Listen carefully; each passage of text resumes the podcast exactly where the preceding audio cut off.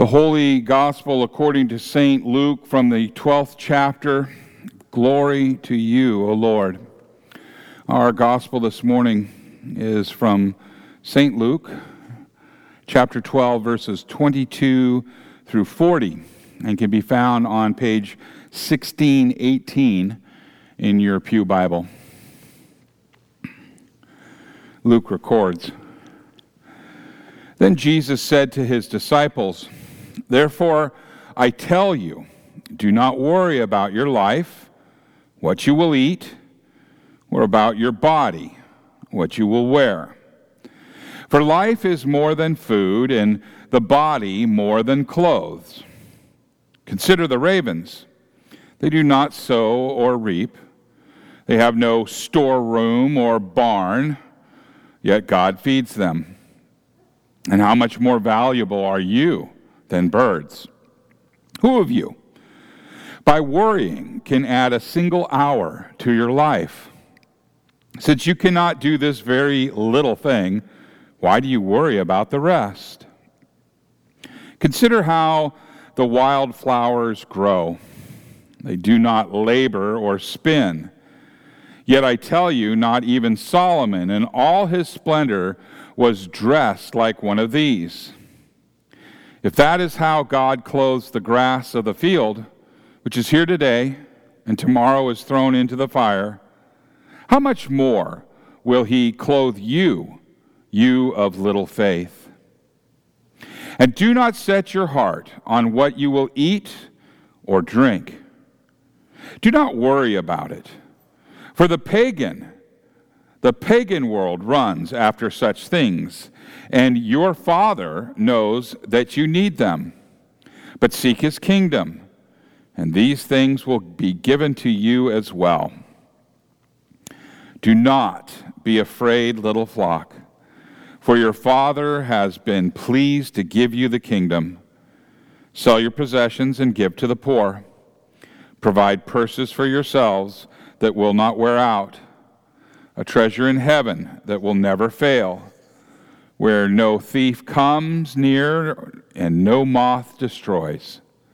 For where your treasure is, there your heart will be also.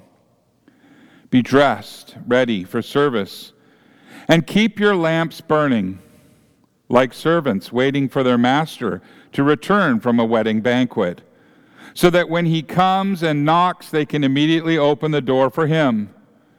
It will be good for those servants whose master finds them watching when he comes.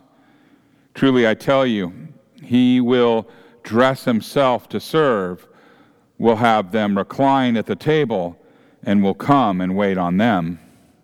It will be good for those servants whose master finds them ready, even if he comes in the middle of the night or toward daybreak. But understand this if the owner of the house had known at what hour the thief was coming, he would not have let his house be broken into. You also must be ready, because the Son of Man will come at an hour when you do not expect him. This is the gospel of the Lord. Praise to you, O Christ. You may be seated.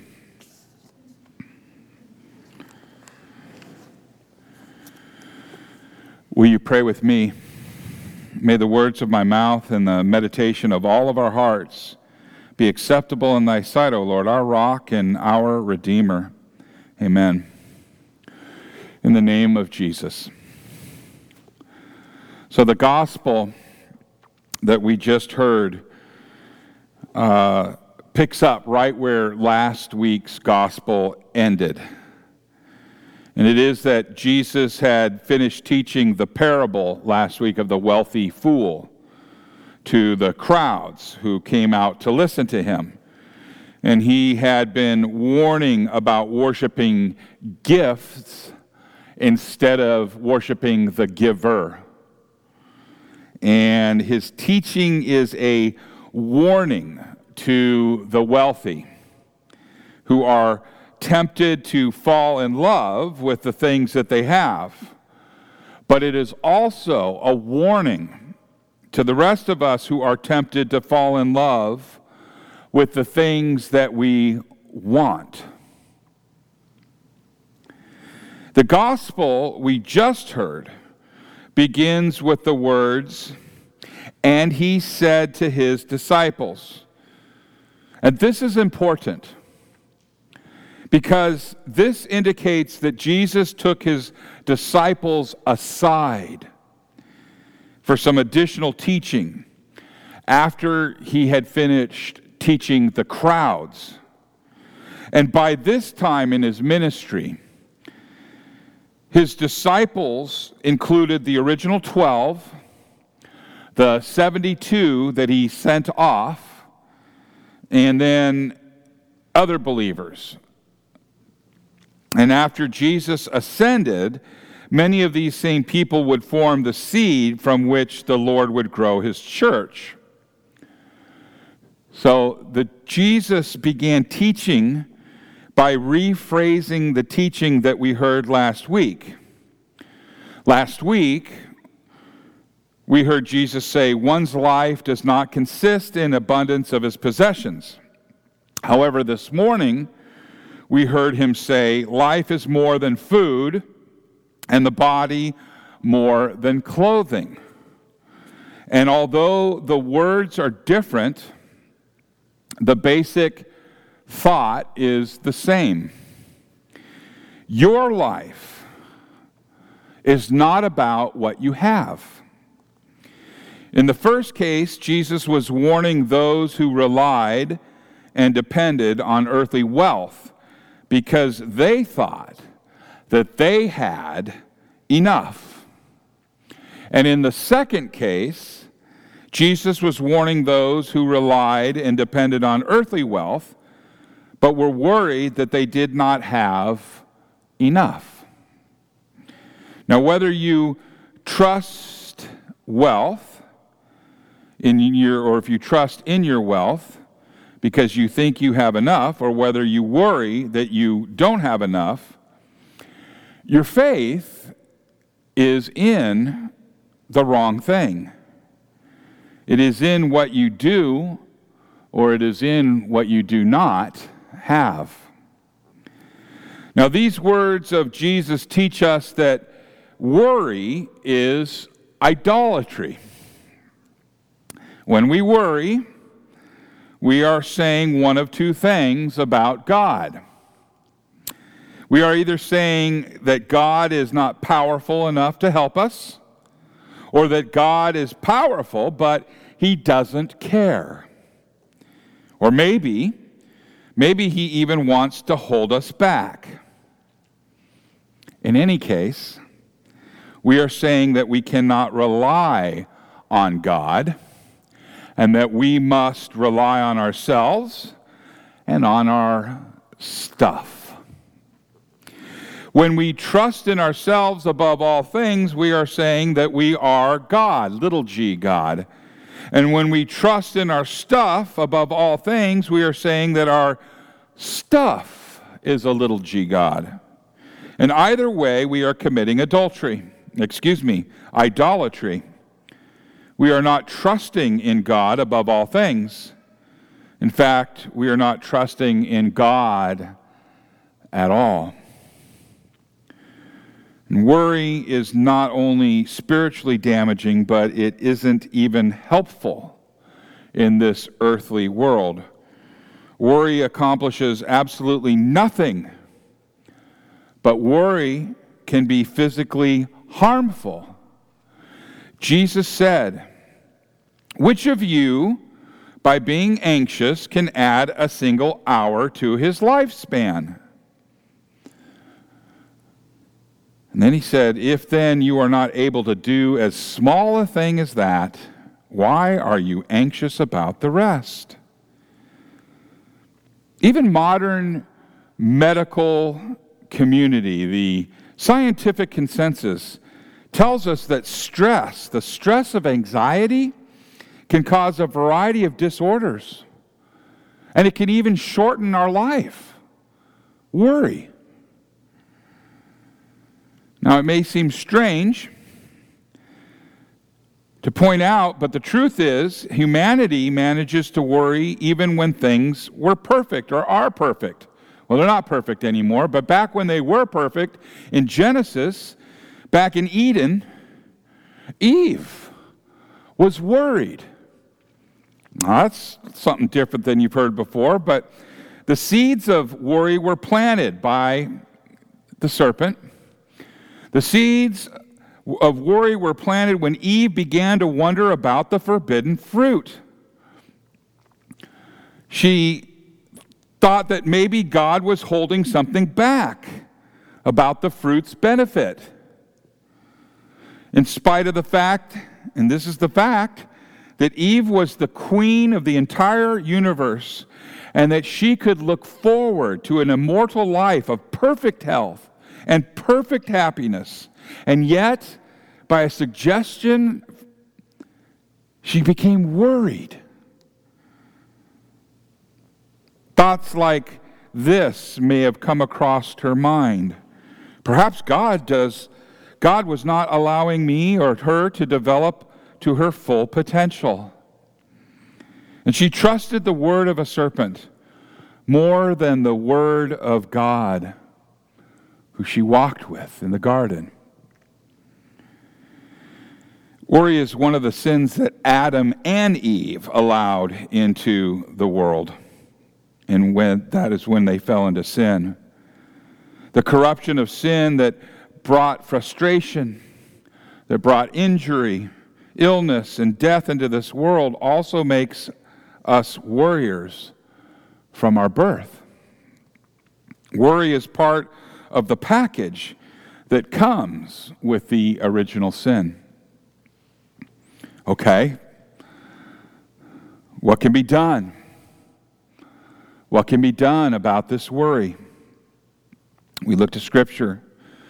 Jesus said, Therefore I tell you, do not be anxious about your life, about what you will eat, nor about your body, what you will put on it. Jesus says, For life is more than food, and the body more than clothing. And at first, it may seem that Jesus is telling us to simply change our attitude. And if we are not careful, we might take these words to mean that we should just buck up, suck it up, buttercup, right? We've heard that. Get with the program. Pull yourself up by your bootstraps. Maybe we should just adopt a, a, a happy attitude, and then all of our worries will go away. Fake it till you make it. And if that were all that Jesus meant when he said these words, we would have every right to be in despair because, in spite of our best efforts, we still worry. But thankfully, there is much more for us in his words. You need to remember that Jesus was speaking to his disciples in this gospel today. Jesus was speaking to the ones who believed. Jesus is speaking to you. And because of that, he could be more personal with them. After all, Jesus had already taught them to think of him as their brother, so that his father was also their father, your father. And he taught them to pray, beginning with the words, Our Father. So when Jesus taught the crowds, though, he taught the crowds, he spoke of the God who said, You fool! This night your soul is required of you, and the things you have prepared, whose will they be? But when Jesus taught this lesson that we heard this morning, he taught this Fear not, little flock, for it is your Father's good pleasure to give you the kingdom. Do you see the difference? Those who believe in Jesus for the forgiveness of sins have that relationship of dear child, to a dear father, as it says in the gospel according to John. John said, To all who did receive him, who believed in his name, he gave the right to become children of God. You're the king's kids. Once again, he's not saying, You fool. He's saying, Fear not, little one. Fear not. Tyler, I bet you had that conversation with that little one. Fear not. Comforting him, rubbing his little back, and he probably wasn't when he was in your arms. Family, that's how it is as children of the living God, the comfort that he gives. Remember that. Imagine that. Jesus doesn't just tell us that life is more than food, he gives us life. Life with Jesus is more than just the years that we spend here on earth. We were remembering that when we said goodbye to DeForest and remembered him. Everlasting life he is in right now, face to face with Jesus. And by calling attention to the short life of the grass of the field, Jesus reminds us that we inherited an immortal soul from our first father, Adam. A soul that was breathed into him by the very breath of God. The end of our lives here on this earth is not our final destination. Our final destination is in eternity. Now, Jesus gently chides us for worrying about clothing by reminding us that clothing that he provides for even the simplest flower is superior to the finest clothing that Solomon's tailors could design. Jesus is not just talking about flowers here. No, he's, he's telling us that in eternity we too shall rise with newly transformed and immortal bodies, bodies that are more than clothing. And God has provided a new set of clothes for us that far exceeds all other clothes. He has clothed us in the righteousness of Jesus Christ. This is the righteousness of Christ's perfect and sinless life. And as the prophet Isaiah wrote, he wrote this I will greatly rejoice in the Lord. My soul shall exult in my God, for he has clothed me in the garments of salvation, and he has covered me with the robe of righteousness. As a bridegroom decks himself like a priest with a beautiful headdress, and as a bride adorns herself with her jewels. We did not have the right to wear a righteous dress, but Jesus, the Christ, he took our filthy rags, the filthy rags of our worry and other sins, he took those and nailed them to the cross. And with his sacrificial suffering and death, he earned the right for us to wear his eternal righteousness. Now he gives us the right to be adopted as his brothers so that we can wear the glorious robes of his righteousness and call his Father our Father. God has clothing for us that is infinitely better than the clothing of the grass, which, as we know, is alive in the field today and tomorrow is thrown into the oven. We have the assurance that Jesus has earned all these gifts for us because he did not remain in the grave after he died for us, but he rose from the dead and he ascended to rule at the right hand of the Father. And this resurrection assures us that the glorious robes of Christ's righteousness now belong to us. They belong to you. They belong to me. And the Holy Spirit gives these robes to us through the Word of God. As the Holy Spirit inspired the Apostle Paul to write, faith comes from hearing, and hearing through the word of Christ.